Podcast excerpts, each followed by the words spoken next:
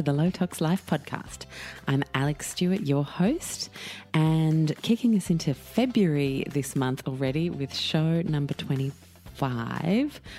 Uh, we have an incredible chat with the lovely Brooke McAlary, who's also, of course, got her own incredible podcast, Slow Home, and uh, is the founder of Jackrabbit FM, which is the network that my show is a part of. So I was really excited to have my gorgeous friend Brooke on the podcast. She is full of wisdom. And I had the listener survey uh, recently, and I'm going to pop that link in today's show notes as well as the last time you can answer it for this round to be in the running for a little basket of low tox goodies. So be sure you pop your email in with your answers. And in that listener survey, there was so much great feedback that is going to help me build us the best show this year.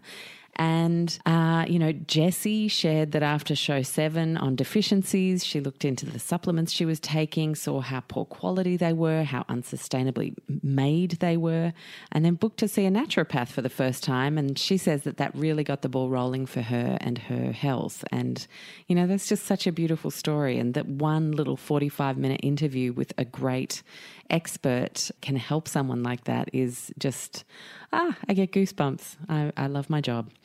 Um, Sally, who said that she loved the Fundamentals founder episode, show 15, if you wanted to look back on that one.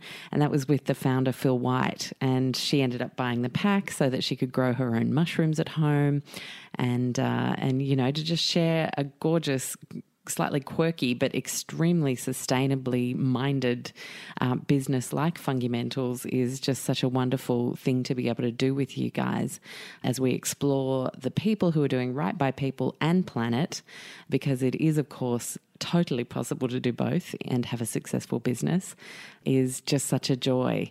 And something that I was a bit surprised by was the fact that um, one of the biggest topics you want to hear more about is our mental health. How do we feel happy, content? Uh, how do we not feel anxious? How do we navigate this crazy, busy modern world? And uh, there are definitely going to be some incredible experts speaking to that theme. So I'm, I'm I'm going to chase out even more amazing people in that field for you guys now that I know that. And uh, and out of the box wellness was one of the other ones that most people ticked. They wanted to hear more shows about. And boy, have I got some incredible therapies to bring you this year to that end. Now, of course, other the main low tox pillars of environmental toxins, the food that we eat are of course still going to be represented in that sustainability, bringing you gorgeous founder stories from time to time of brands who are doing an exceptional job but yeah, it just made me so excited to read everybody's answers and and to sort of see what was uh, really connecting with people. And when you had to say which one your favorite show was, almost every show so far had a little tiny piece of the pie. Uh, so different shows are connecting with different people, which is of course a beautiful thing. Not every single show needs to to connect with every single one of you, but I just love that at some level and most weeks you're finding something that you really love hearing more about. So that's a really exciting affirmation for for me putting on the show for you guys.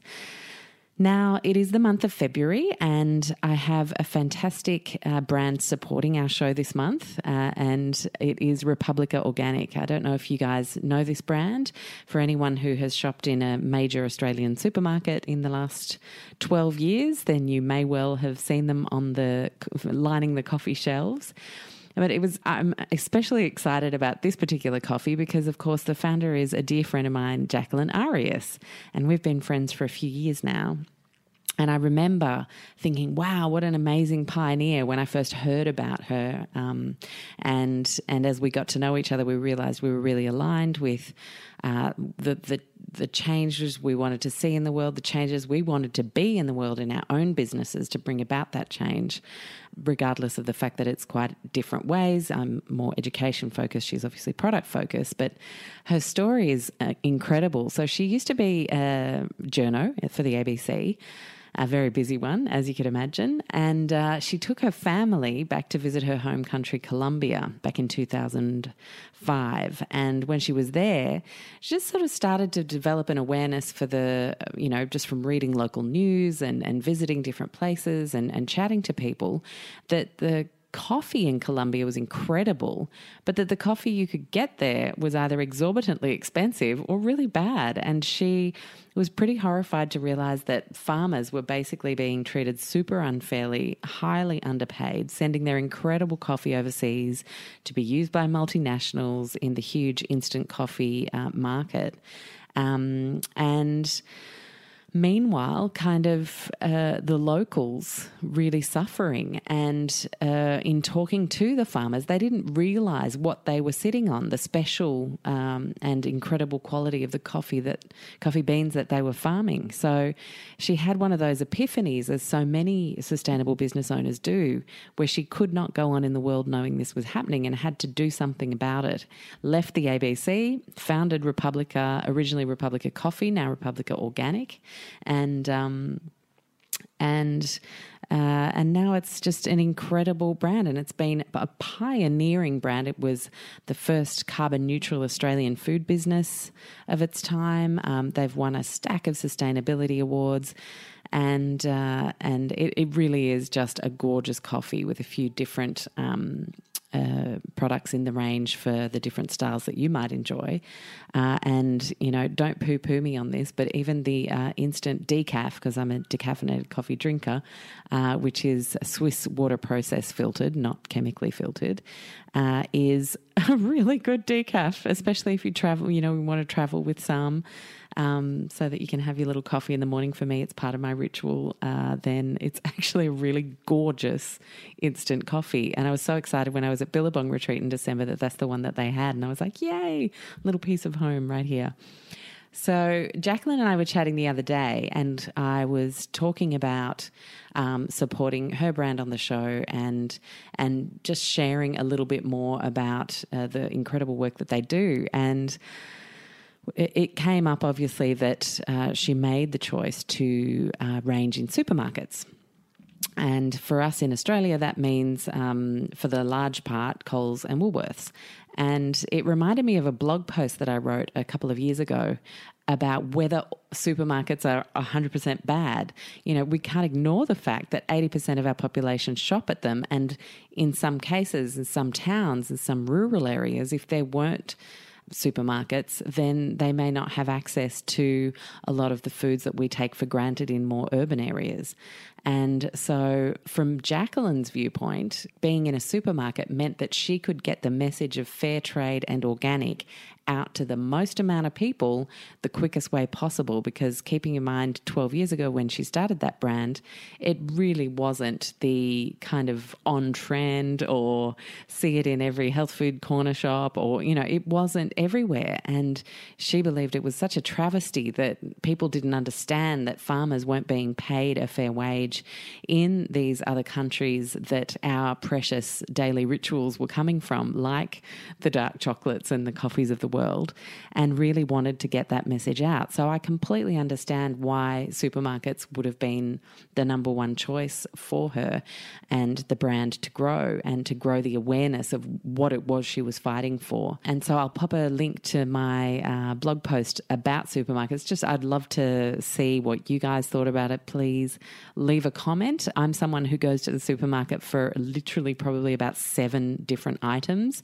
but I feel like going in and getting those seven items is a really powerful little message that I can send to say, this is what I'm choosing if I come here. And every every little message we send as consumers is an important one. So while I will not be leaving my growers market anytime soon, or my incredible direct from farm produce that I get, or the incredible fishmonger that I uh, buy my fish from at the fish markets, you know, it, it's we can still send a powerful message anywhere we're shopping. It doesn't mean that you need to only shop one way to make a difference. So, obviously, you have the right, of course, to abstain from supermarkets altogether. I, I know many of my friends do. And uh, you can shop directly online. So, for the whole month of February, and I'm so sorry to the many people who are listening from overseas, this doesn't apply to you guys. I'm looking forward to having some international offers soon, though. We have 25% off the entire Republica range at republicaorganic.com.au. If you use Low Tox Life, all uppercase, uppercase one word as your code in the checkout, you will get 25% off. And it's a beautiful, beautiful brand that you know you're supporting someone who is very much for people, for planet, and really makes ethics with impact the heart of everything that they do as a business. So enjoy that February um, treat. I will remind you every week of that fantastic uh, offer that they've given us.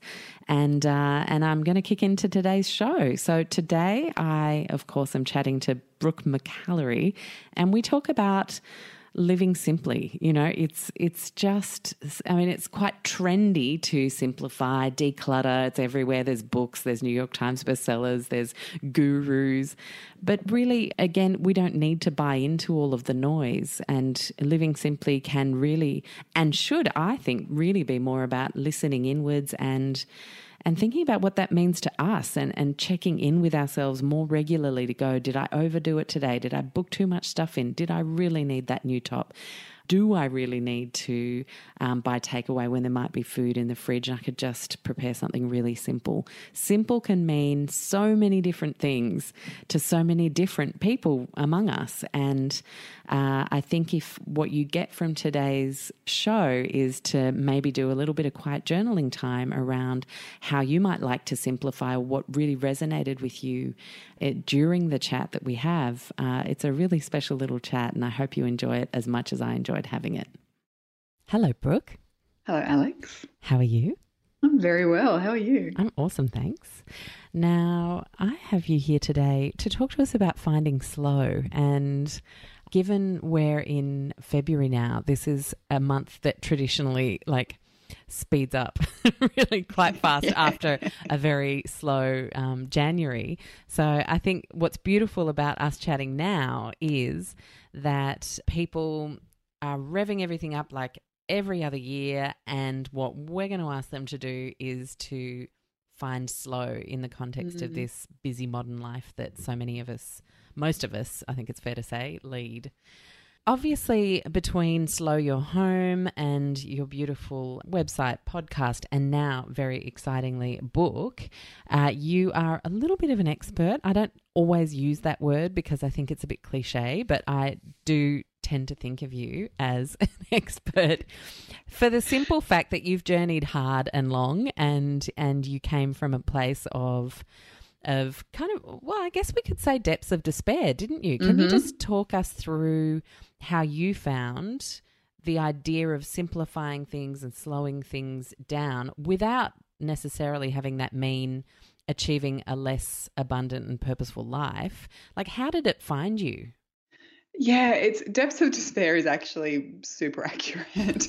Yeah. Uh, when i i uh, had our second well our second child was born and i was diagnosed with postnatal depression. It was um, quite severe. I think looking back i actually was suffering that previously as well after our first child was born but it was never diagnosed. To be honest because i thought that that's just what life was like that's what it felt like to mm. you know to be a parent and to to be tired and to be sad all the time and you know anxious and not want to talk to anyone. And uh, looking back of course that is not uh, what it needed to be like, but that's mm. how that was my experience at the time. And I eventually got to a point that was really very scary and very dark, and was able to talk to someone about it, thankfully. Um, and as a result, started a you know a, a process of, of healing and and working with a psychiatrist and taking medication, things like that. But one of the one of the things that I remember really clearly at that of that time was that I, I I could never slow down. I could never stop. I could never just be content to just be. And I remember just constantly rushing through my days. I don't know why. I mean, I think I was trying to find value in myself or worth or something like that. uh, but I was always always discontent with what I managed to achieve. So I always kept trying to do more and more and more. And I'd say Yeah. yes to more. And, you know, That's so My- interesting, isn't it? Like our Yeah. society values the doing much more than it values the being. And so Oh, we yeah. all become these slaves to the doing. absolutely. And that Mm. was me. I was just doing. There was no being, there was no presence at all, mentally, emotionally. Like I just wasn't here, which makes me so sad now. But I, I spoke to my psychiatrist about it at length. And she asked me one day, Have you ever thought about slowing down, you know, simplifying? And I honestly kind of found it really offensive because, which says a lot about where I was at and what my expectations of myself I know were. why you felt that though, because that, to, like to a busy overachiever, would have been a, you don't think I can handle this? Exactly. Like, yeah, exactly. totally. Mm. Like, so what do you think of me? You know, do you think I'm not coping? I'm Yes. coping. Look at me cope. I'm coping. you know, and like, say it again, Brooke, and someone might believe you. It's fine. but it, she was, she obviously could see through that, and she knew that there was something there because over time, this idea kind of really took took root, and I found myself reading a lot about slowing down and simplifying, and I actually uh, discovered it through Leo Babauta's blog Zen Habits. And he kind of spoke about this idea of simplifying life as this overarching mm, lifestyle, you know, that, that brought everything. He went from, you know, an overweight, his father is six, he was overweight, really unhealthy, heavy smoker, um, junk food addict, workaholic, heavily in debt, kind of really struggling. And Mm. through the, the the process of simplifying one step at a time, he has just completely shifted the way he and his family live to one of intention and health. And he's a marathon running vegan now, and he's you know just the Of course he epitome of yeah. Well, that's right, exactly, exactly. And I'm like, oh, and then we go there, okay. Look at me now. yeah. Yeah. but but just the, the intentionality that he lives his life Mm. really struck me, you know. And I'm like, this is a person who's actually done the head work and the heart work of figuring out what's important and what that actually looks like on a day to day basis. I couldn't do any of that at that time. I was completely wrecked emotionally. So I just started decluttering. And from there, very, very, very gradually, I started to unwind this knot of myself and and start to clarify the way I was thinking and feeling and really slowly began to wake up and be present and uh, you know, I didn't have a name for it at the time. I didn't realize it was slow living. I didn't realize it was mindfulness. I just realized that I felt happy and then I hadn't felt happy in a long time. So that was sort of the the root of it. And from there it's grown into, you know, this this kind of yeah, just this way I live, this this philosophy of taking time and being present and paying attention. Beautiful. Um, and it it really, like, do you find that now little things impress you a lot more than they might have back when you were really busy? Yeah.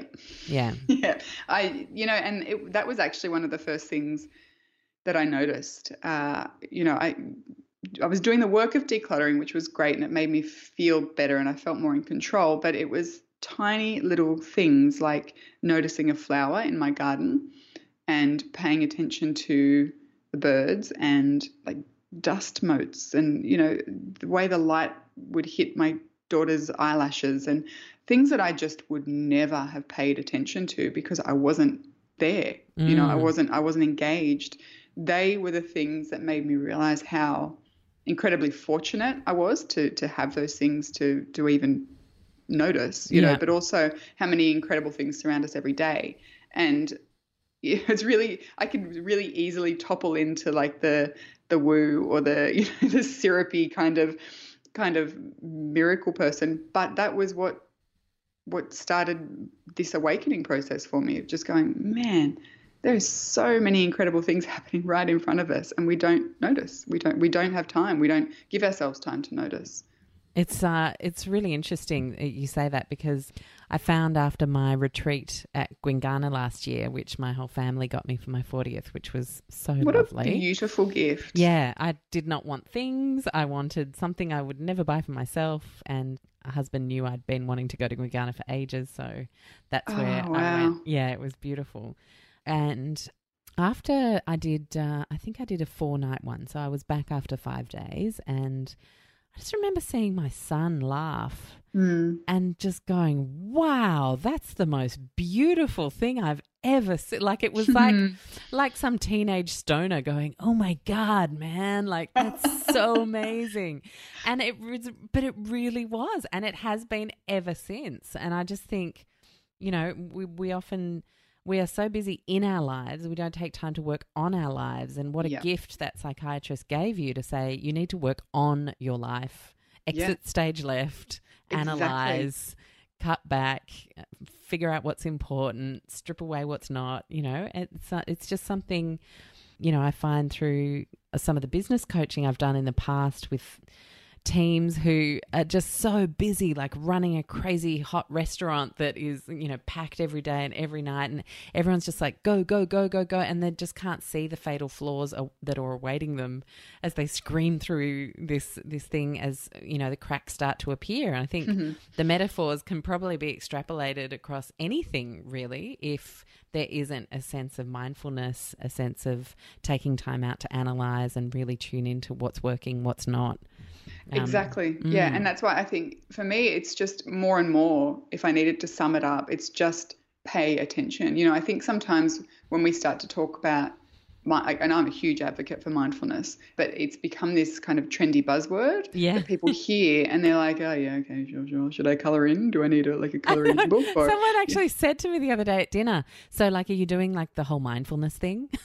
it's yeah, like, yeah, exactly. Oh. Yeah, that it's, that's exactly Yeah. right. And Yeah. I just, it, it's like I get it. You know, I get it. It when something becomes mainstream, you kind of got to you've you've got to be able to label it in some way so that everyone gets what you're talking about. But for me, it's just as simple as paying attention. Mm. That's it. You can meditate, you can do yoga, you can go for a run, you can cook, you can play guitar, you can just sit, just sit. You know, whatever it is, just paying attention is is really the the key. And I- because when we do that, we start to develop awareness of what we're thinking and how we're feeling and what correlates with what, you know, and how that food makes us feel and how this activity makes us feel and what happens when we hang out with this person. And from there, from that noticing, we can start to make changes. But otherwise, it's just kind of blind. You know, we, we'll we'll read a blog about something, and go, yeah, I'll do that. That sounds that sounds cool. Uh, you know, whereas if we have a deeper understanding of ourselves because we're paying attention, we have a much better chance of actually making changes that work for us, not changes that are driven by, you know, trends or or, or whatever. It's so true. Um, Ali Hill, the psychologist I had a few shows back, uh, we had a great chat, and she was talking about even just making a list of what nourishes you and what Mhm. drains you. And you can't know what is on the nourish side and the drain side if you're not paying attention. Like, Exactly. Yeah. Yeah. Very interesting. So we're paying attention. But what do you say to that person who's out there right now who's probably going to stop listening at 11 minutes and however many seconds because they go, oh, well, that's all so easy for someone who has a slow living business to say, but they don't know my life as a corporate lawyer, and uh, there's absolutely no way I can slow down.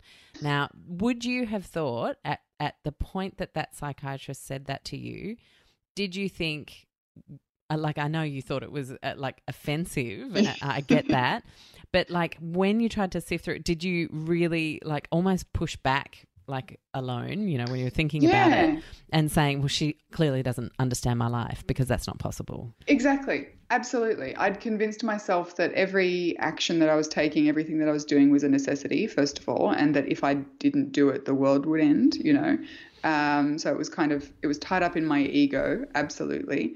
But I also didn't realize at the time that it didn't need to be a huge thing. Like it didn't need to be half an hour of meditation every day. It didn't need to be, you know, journaling like three three freehand pages every morning. It didn't need like it didn't need to be any of those things. You know what? It can be, but it didn't need to be. It was as simple as learning to pay attention to my breath while I was sitting in the car.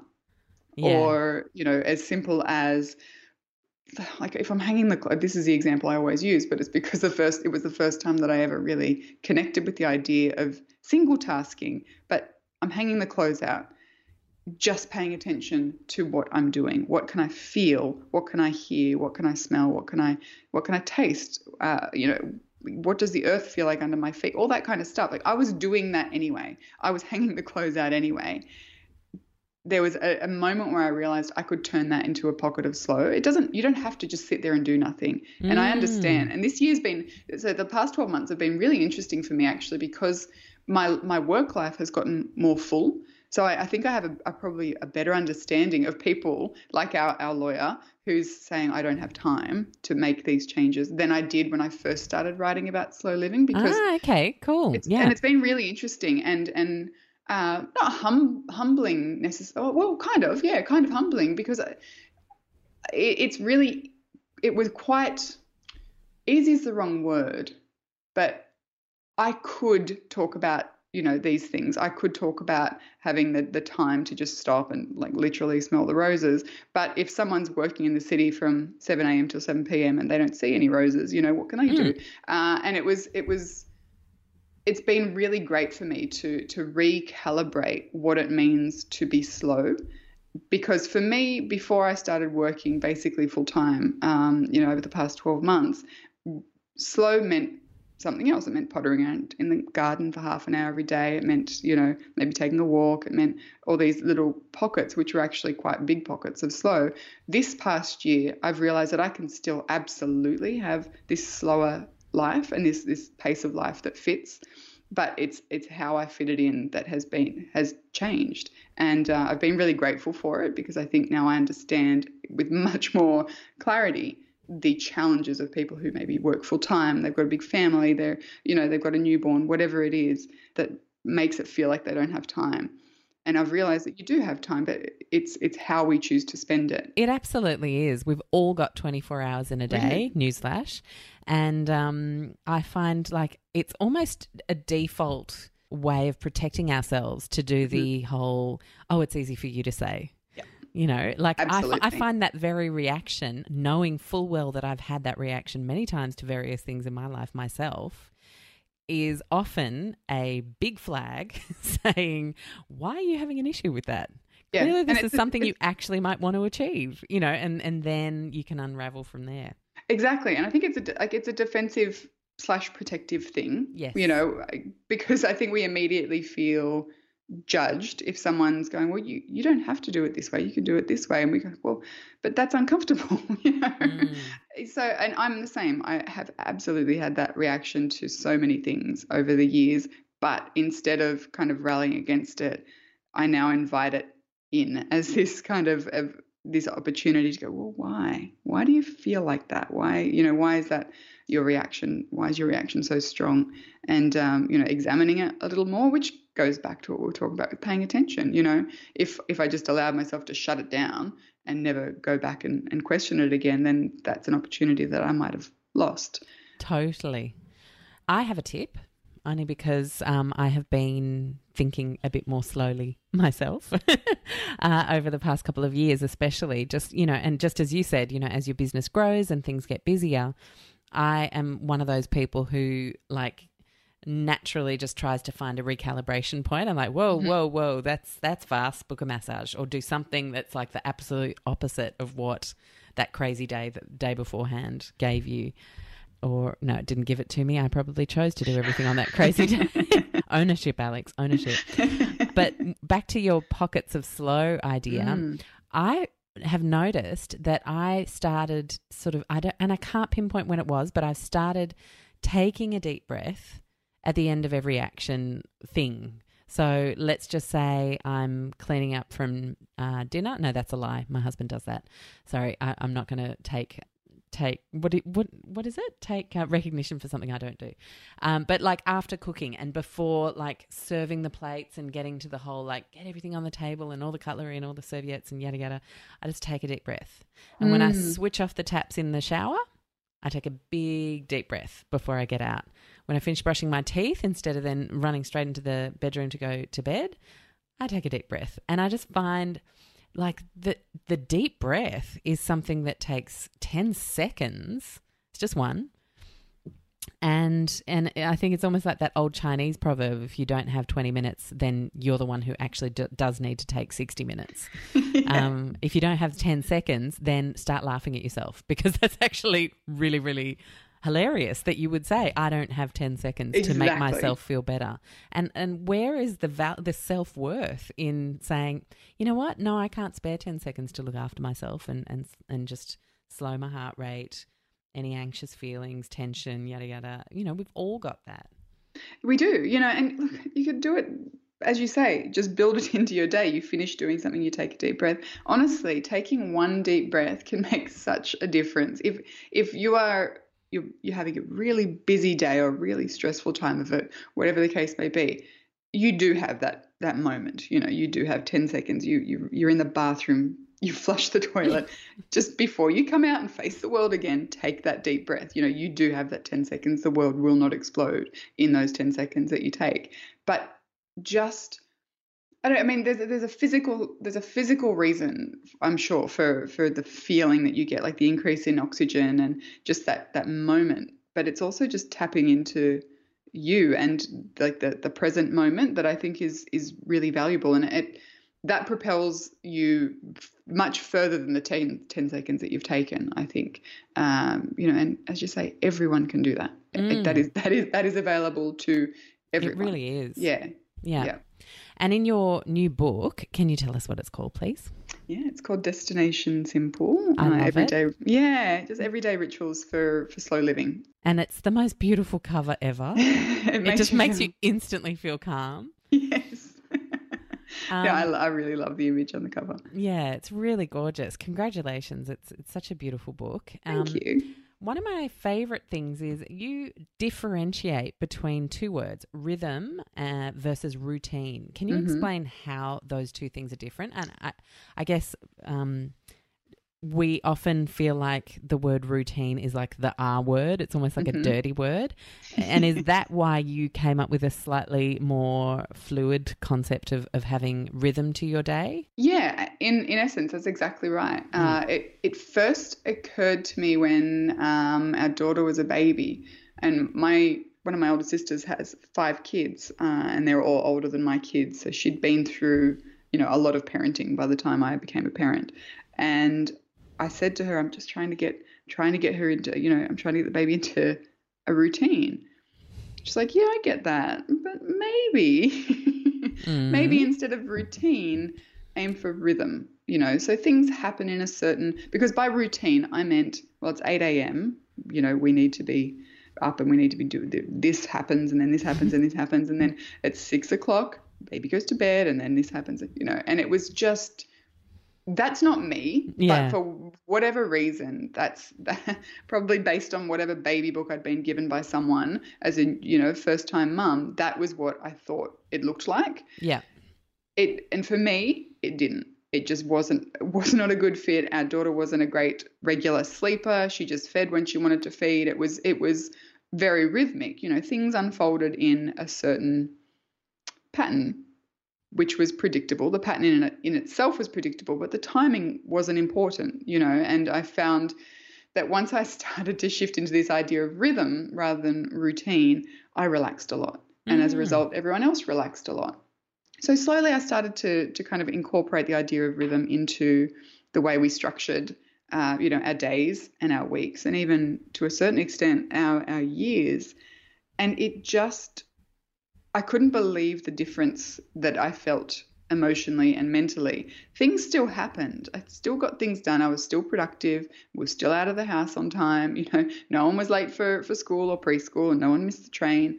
But the pressure of what happens if I skip a step? Then I'm a failure, you know, or what happens if I'm five minutes late or if I sleep through my alarm? Like, then I suck and the day's ruined. That was just gone. Yeah, know, good. so because that, it- that whole black and white, you know, chasing perfection thing is just so detrimental to our mental health, probably more than anything else. Exactly. And I felt that I was just constantly operating at this this level of like almost panic because Mm. I was trying to maintain this this routine that was just arbitrary. I'd made it up, but it was still it felt like this cage, you know. So once I realized that rhythm, the beautiful thing about rhythm is you can speed it up if you need to. Like if you've got a lot going on, you can speed it up. Things still happen, you can speed it up, but you can also slow it down. And if you skip a step or if things get a little bit mixed up, that's okay. You know, Yeah. you're still going to, to get where you need to go. So for some people, it's just it's just a different word that means the same thing. But for a lot of people, it's kind of a it's permission to relax into the way we do things. Mm. So in the book, I talk quite a lot about how to establish a rhythm because it doesn't necessarily just happen. You know, particularly as as life like life's complicated and we we work, we might have family, we've got friends, we've got so many other areas of life that that all need to fit in that these rhythms don't usually just fall into place in mm. the best kind of order. So I talk about, you know, how to establish that rhythm and and then how to ensure that it just slots really nicely into life. And once it's there, you just don't have to think about it much. You know, it just unfolds and it's just not this stressful kind of heavy element to your day. Yeah, beautiful. I think we could all do with that. That's sounding very nice. You also give a few little strategies, and I would love to just have a, look, a little closer look at a couple of them. What do you mean by single tasking? Yeah, single tasking. I mean, well, it's the opposite of multitasking, I yeah, guess. So that know, means we do one thing at a time, right? Exactly. Okay. Yeah, and it's it's just an opportunity, though. I mean, it's not just a, a productivity thing because I think initially, I initially had heard of it as a productivity measure. You know, the, the thinking being that we're actually more productive when we single task, we really just focus on writing the report and then we focus on writing the emails and then we focus on, you know, the next task. Because we're not constantly distracted and moving between tasks, we, we are more productive. But for me, it's also an opportunity for mindfulness. So I really encourage people, even just once a day, just choose something that you're already going to be doing anyway. And I often use the example of doing the washing up or making a cup of tea. You're going to be doing that, that's part of your day. Use it as an opportunity to just be super present. Mm. So if you're making a cup of tea, while like while the jug's boiling, take three big deep breaths. And once the jug's boiled, you can like hear the sound of the water boiling in the jug. You can see the steam coming up as you tip, you know, you, you pour you pour the hot water over the tea bag. Watch the color of the tea slowly start to to darken. And it's just a moment of slow. It's just a moment of noticing. And what I discovered personally is that the more I, I did things like this, the more second nature it became to just be more present in general. So it's it's kind of twofold benefit. It's first of all just this mindfulness thing in in and of itself, and if nothing else happens, because of it. You've taken this little pocket of slow and been completely present. But then the flow on effect is often that you learn what it feels like to be present and you start to do it more anyway, mm. uh, you know, throughout throughout the day and throughout your weeks. Yeah, so, for sure. Yeah. Mm. So, obviously, it can be pretty challenging to get to a point where you feel you can be one with the kettle boiling. that might be, you know, God, this is a perfect time to reply to a couple of emails or do this. I, I think I actually even have a, a post in my blog, ashamedly so perhaps now, that is 10 things you can do to be low tox while the kettle boils. so, I am making my audience be uh, multitaskers but it was genuinely to help people, you know, like do more gorgeous things for themselves. That's not. Of course, and you know, you can't you can't spend your entire life single tasking. Mm. Like it's not. That's not. It's not yeah. realistic. Uh, you know, and, yeah. Yeah, exactly. Mm. Obviously, to get to a point where we feel like we can relax about emptying our heads out a little bit and just and chilling and being super present with these little daily actions. You talk about brain dumping. Mm. How often do we do that? What is it? What what do we hope to gain from it?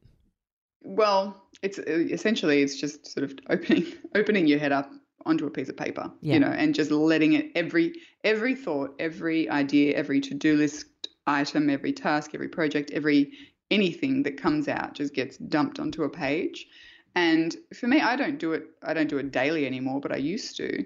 Uh, I do it whenever I'm. I get that overwhelmed feeling like there's too many things going on. I've got too many, you know, irons in the fire. I've got too many projects. I've got too many whatevers. Uh, so I just take a blank piece of paper and I will write down everything that comes into my mind over a period of a couple of minutes. And once it's out, almost invariably, I feel better because it becomes this kind of this lurking monster of doom in your head. But once it's out on paper, it's in you know, cold light of day. You're sure, you've got a lot going on, but it's just it takes away that panic you know, mm. and that that panicked feeling that we have. And I know some people find it really overwhelming to see everything that's on a page because that's what's been in their head. That's what they actually need to to move through and work through. But once it's there, you can you can come up with a plan. You know, you're not going to come up with a plan when you're you're kind of in panic mode. Yeah, totally. Well, it's like taking it from being this intangible, indefinable mess in your head Exactly. to things that you can see and Yeah. stuff that you can action. And I, that's totally more constructive. I get It that. is, yeah. So I mean, and then once it's out, some of it is really obviously not you. You can't do anything with it. Um, you know, you might be a concern or whatever. You, but once it's out, you've gone, okay, I, I see you, I acknowledge you, and now I'm moving on because I can't do anything with that. Like that's that's a worry. That's something that happened in the past. I can't change that. I'm moving on, you know. And I think this is where you said something really interesting a second ago about emptying your mind when you know when the kettle's boiling. And what I've learned uh, is that for me, that's not actually the the goal. I tried, you know, and I, I've been meditating with kind of most days for uh, the last year or a bit more than a year. And what I discovered that I assumed that the, the the aim of meditation was to empty your mind. Oh my Like have this- gosh, no. Yes. Yeah. You will be waiting a long time in Yeah. frustration. and, you know, and I, I, really felt like a failure for Yeah. a long time because I would kind of get to so this many point of us where, do. Yeah. yeah, where I'm like, oh, great, my mind's empty. What does that mean? And all these thoughts would do- like dogpile in, uh, just waiting for their moment to be thought. Whereas now I, I can see, like, I, I acknowledge the thought. I'm sitting there, or I'm making my cup of tea, or I'm having my moment, and the thought comes in. I'm like, yeah, hi, hi, thought. Just stay over there. I'll deal with you later. And it's just been this, I don't know, it's this ability to kind of give, take a step back has been incredibly helpful. And I feel like when you do a brain dump, you know, when you really just drop all that stuff on the page, you can take that one step back and say, Can I do something about it? Great. What is that? Send the email, make the phone call, bake the cake. And if I can't do anything about it, then I can't do anything about it. And it's just kind of this this acceptance and this one step back that that uh, for me anyway, and for a lot of people who I've spoken to, it, it really helps them to get proactive rather than reactive as well, and, and spending spending too much time up in our heads. Absolutely. Proactive versus reactive is just a it's it's just so much more joyful as a way as a way to be. Yep. Yeah.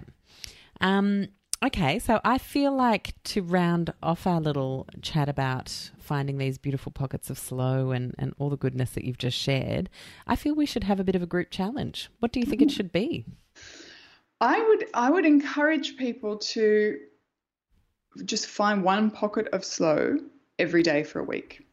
Fab. And it doesn't again, like we say, it does not have to be 10 minutes of meditation. You might not have time for 10 minutes of meditation, but if you catch the train or the bus to work, listen to a piece of music for 5 minutes and do nothing but listen to that piece of music. You know, close your eyes and really get get your head in there or take 10 seconds every day for this one deep breath at the end of an activity or make that cup of tea or do your brain dump but just find a pocket of slow every day and, and see how you feel i mean that's for me the great joy is to see how you feel after you've kind of committed to it for for a little while I love it. What a beautiful experiment. One little pocket of slow, next seven days. mm-hmm. Simple. Thank you, Brooke. That was thank awesome. Thank you Alexx Uh, you can find all the details about uh, Brooke's blog, her incredible book, uh, the Slow Home podcast, and indeed all the other gorgeous shows on our network because we're on the same network that Brooke you started last. Was it last year? was It was Yes. Gosh, it feels like it's been going forever. um, called Jackrabbit FM. So there's some gorgeous podcasts on there in the little family. Uh, and I shall see you soon. Thanks so much. thanks Alexx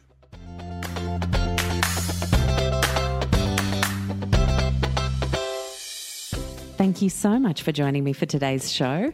Check out the show notes at lowtoxlife.com forward slash podcast.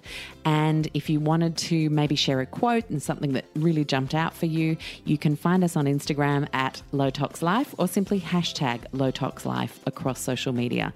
I absolutely love bringing you the show. Thank you for any of the star ratings or one line reviews that you guys have left. It helps me know what you've been loving and what you'd love to see more of. I'll see you next week.